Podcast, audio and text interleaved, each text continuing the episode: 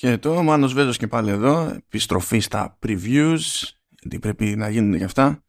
Έχω κάτι κουλό αυτή, αυτή τη φορά.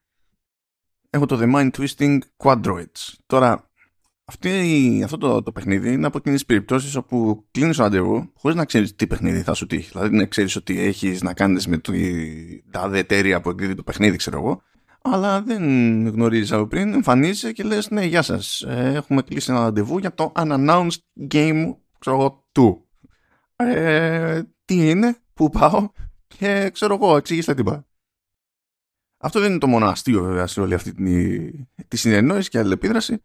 Τυχαίνει καμιά φορά που είναι αυτά που τέλος πάντων οι δημοσιογράφοι προσπαθούμε πάντα να αποφύγουμε κάτι τέτοια. Το να πρέπει να έχουμε ε, κοντινά ραντεβού που το ένα να είναι τέλος πάντων στο business area που δεν είναι για κόσμο και το άλλο να είναι στο consumer area που είναι για κόσμο και ύστερα καπάκι επιστροφή στο business area ή τέλος πάντων κάτι τέτοιο. Γιατί δεν αξίζει το τρέξιμο τις περισσότερες φορές.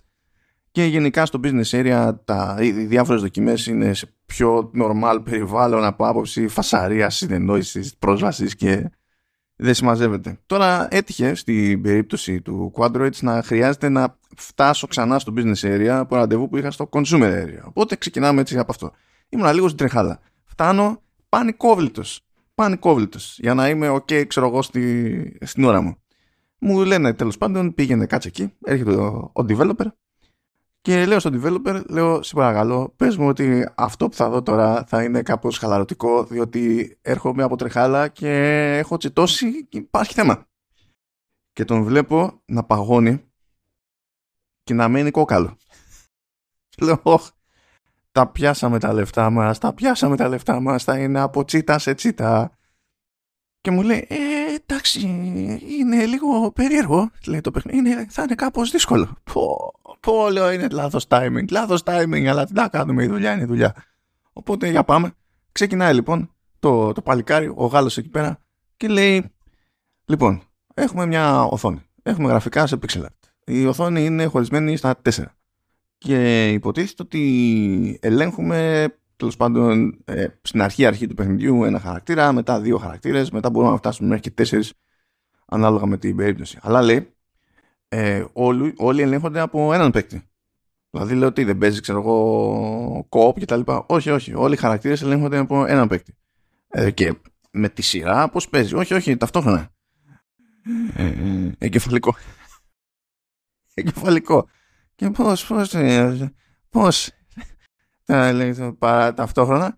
Λοιπόν, λέει, κοιτάξτε να Έτσι όπως είναι, λέει, η οθόνη χωρισμένη στα 4, σκέψου. Θες να, το μόνο που μπορείς να κάνεις είναι jump. Ο χαρακτήρας στην ουσία τρέχει πέρα δόθε στο, στον αυτόματο. Το, το μόνο που μπορείς να κάνεις είναι jump.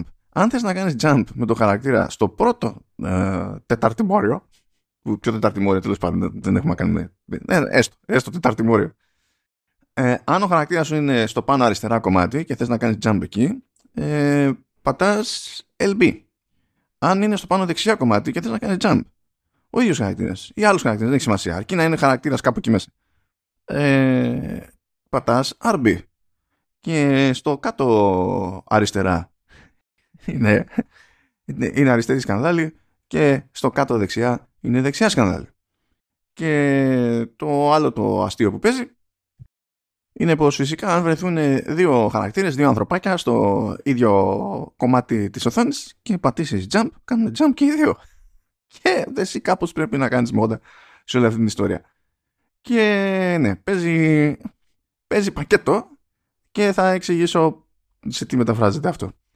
Λοιπόν, υποτίθεται ότι σε κάθε περίπτωση ξεκινάει το επίπεδο, έχουμε ένα σημείο εισόδου για τον όποιον χαρακτήρα και υπάρχει ένα σαφές σημείο εξόδου. Πρέπει απλά να φτάσουμε στο τέλος. Έτσι. Ε, φυσικά αυτό σημαίνει ότι το, το, ο χώρος που έχουμε να διαχειριστούμε μετατρέπεται σε ένα γρίφο με, με platforming. Δεν ξέρω αν το πιάσετε το υπονοούμενο από το γεγονός ότι το μόνο που μπορεί να κάνει κάποιος είναι jump. Και είναι σχεδιασμένα έτσι τα επίπεδα ώστε ε, να, τα επίπεδα, τα κομμάτια τέλος πάντων αυτά, ώστε να έχουν ευκαιρίες για ανάπαυλα από την άποψη ότι εφόσον η κίνηση του ανθρωπακίου είναι αυτόματη, καμιά φορά πρέπει για να ηρεμήσουμε ή τουλάχιστον για να κάνουμε κάτι άλλο πριν με άλλο χαρακτήρα πριν χρησιμοποιήσουμε τον χαρακτήρα που μένει ε, να πρέπει να τον αφήσουμε σε ένα σημείο, να ξέρουμε ότι θα κινείται απένα, αυτόματα πέρα δόθε, αλλά ότι δεν θα πάει να φουντάρει σε κάποιο κενό, να πέσει πάνω σε κάποιο εμπόδιο, να πέσει σε τίποτα καρφιά και να γίνει κοιμάς, ξέρω εγώ και τέτοια. Από εκεί και πέρα, έχουμε φλόγες, έχουμε ηλεκτρισμό, έχουμε κινούμενες πλατφόρμες. Έχουμε κινούμενες πλατφόρμες που πότε ε, έχουν υλική υπόσταση και μπορούμε να πατήσουμε πάνω και άλλοτε δεν. Ε, μπορεί αυτό να συμβαίνει στο σήμα του, μπορεί να εξαρτάται από, από εμάς στην ουσία εφόσον καταφέρουμε πρώτα και πάμε σε κάποιους διακόπτες και μπορούμε να κάνουμε τα, τα κουμάντα μας. Ε, θα χρειαστεί μερικές φορές να κάνουμε συνδυαστικά άλματα από την άποψη ότι είναι αδύνατο να κάνουμε απανοτά άλματα για να ανεβούμε τέλος πάντων προς τα εκεί που θέλουμε αλλά αν κάνουμε άλμα και με τους δύο χαρακτήρες ταυτόχρονα και κάνει γκέλο ένας πάνω στον άλλον και ύστερα βρίσκουν τείχο και συνεχίζουν wall jumps και παπ παπ παπ, παπ με τα γκέλ και τα wall jumps τότε μπορούμε να ανεβούμε ξέρω εγώ πάνω. Επίσης ακόμα και τα πτώματα των χαρακτήρων είναι χρήσιμα διότι άμα κάνουμε κάποια παρόλα και φουντάρει κάποιος χαρακτήρας, συνήθως ε, μένει κάπου εκεί σε αυτό το εμπόδιο. Αν είναι λοιπόν καρφιά, αυτό σημαίνει ότι αν στολίσουμε με πτώματα όλα τα, όλα τα καρφιά, ο άλλος χαρακτήρας που θα επανέλθει, γιατί κάθε φορά που χάνεται ένας με τη μία γίνεται respawn, έτσι. Δεν περιμένει. Ε, και ο θάνατος είναι μέρος της επίλυσης του γρίφου. Δεν είναι απλά κάτι που παθαίνει μόνο ο παίκτης. Αν λοιπόν έχουμε στολίσει ένα μάτσο καρφιά με πτώματα, ο επόμενος που θα πέσει πάνω δεν θα πάθει τίποτα, γιατί στην ουσία έχει ως buffer τα, τα πτώματα. Happy thoughts. Happy thoughts, παιδιά. Δεν υπάρχει θέμα.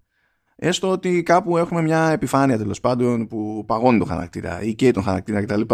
Εκεί το, το πτώμα θα μετατραπεί σε ένα, ε, σε ένα, σε ένα τράγον, σε ένα κύβο, όπου μπορούμε να το χρησιμοποιήσουμε ενδεχομένως για ενδιάμεσο άλμα. Επειδή δεν είναι τόσο μακρινό το άλμα που μπορούμε να κάνουμε το στάνταρ, για να πούμε ότι καλύπτουμε την απόσταση που θέλουμε και πάει λέγοντας.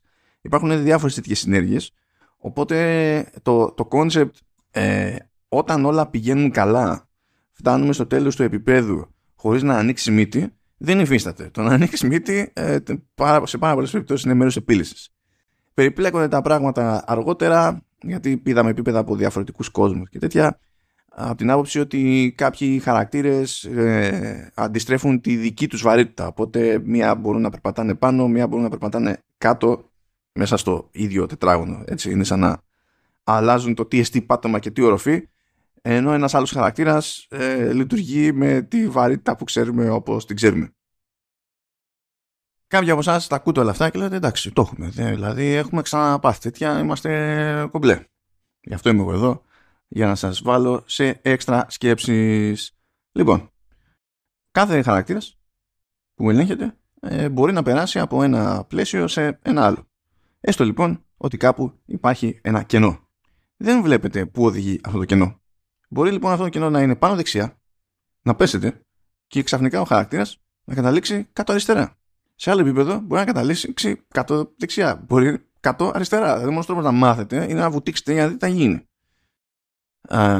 αλλά το, πιο, το πλέον σατανικό πράγμα έτσι, που έχει κάνει το άτομο, ο developer, είναι ότι έστω ότι πρέπει να ανεβείτε με wall jumps.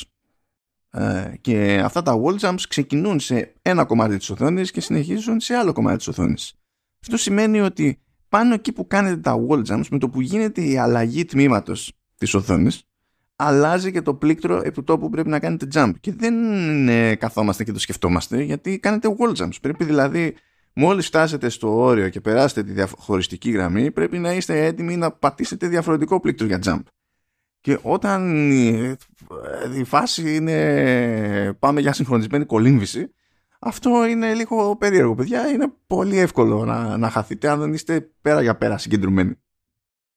Και είναι άλλο να σας το εξηγούν και άλλο να βάζετε χέρι στο χειριστήριο. Το λέω γιατί ήμουν και με ένα συνάδελφο Γάλλο δημοσιογράφο δίπλα και έβλεπε, άκουγε την ώρα. Γιατί τέλος πάντων έτυχε να πιάσω εγώ πρώτα χειριστήριο έβλεπε, άκουγε τι, τι γινόταν, εξηγούσε τα ίδια που εξηγούσε σε μένα ο developer, τα άκουγε προφανώς και ο, και ο άλλος κανονικά όλα. Ε, οπότε αισθανόταν ότι είχε καταλάβει τι, τι είχε παιχτεί. Και κάνω πάσα το χειριστήριο μετά και φρίκη. κατευθείαν. Στην πράξη κατευθείαν φρίκη, χωρίς δεύτερη σκέψη.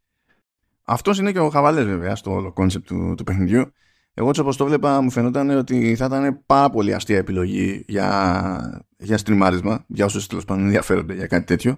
Εξακολουθεί μου φαίνεται λίγο περίεργο που δεν υπάρχει επιλογή ας πούμε, για κάποιο είδους co-op, διότι αν έπαιζε ένας δεύτερος παίκτης, πάλι θα ε, κατέληγε με τον χαρακτήρα του να αλλάζει τμήματα της οθόνης και θα έπρεπε και ο ίδιος να προσαρμόζεται τέλος πάντων, ε, αλλάζοντας πλήκτρο για το, για το jump. Οπότε έχω μια υποψία ότι είχε ελπίδα να λειτουργήσει αυτό το πράγμα normal.